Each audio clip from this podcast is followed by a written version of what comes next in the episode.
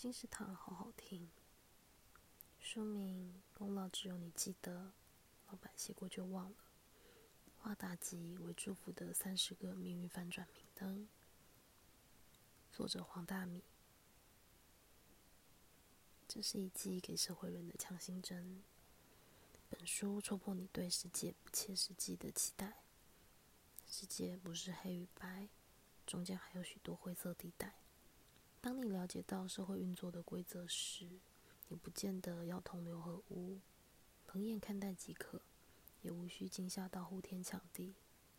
当你能理解真实世界的公平，你才能在新的规划中心平气和地竞争，走出自己的康庄大道。功劳只有你记得，老板谢过就忘了。由宝瓶文化出版，二零二零年五月，金石堂陪您听书聊书。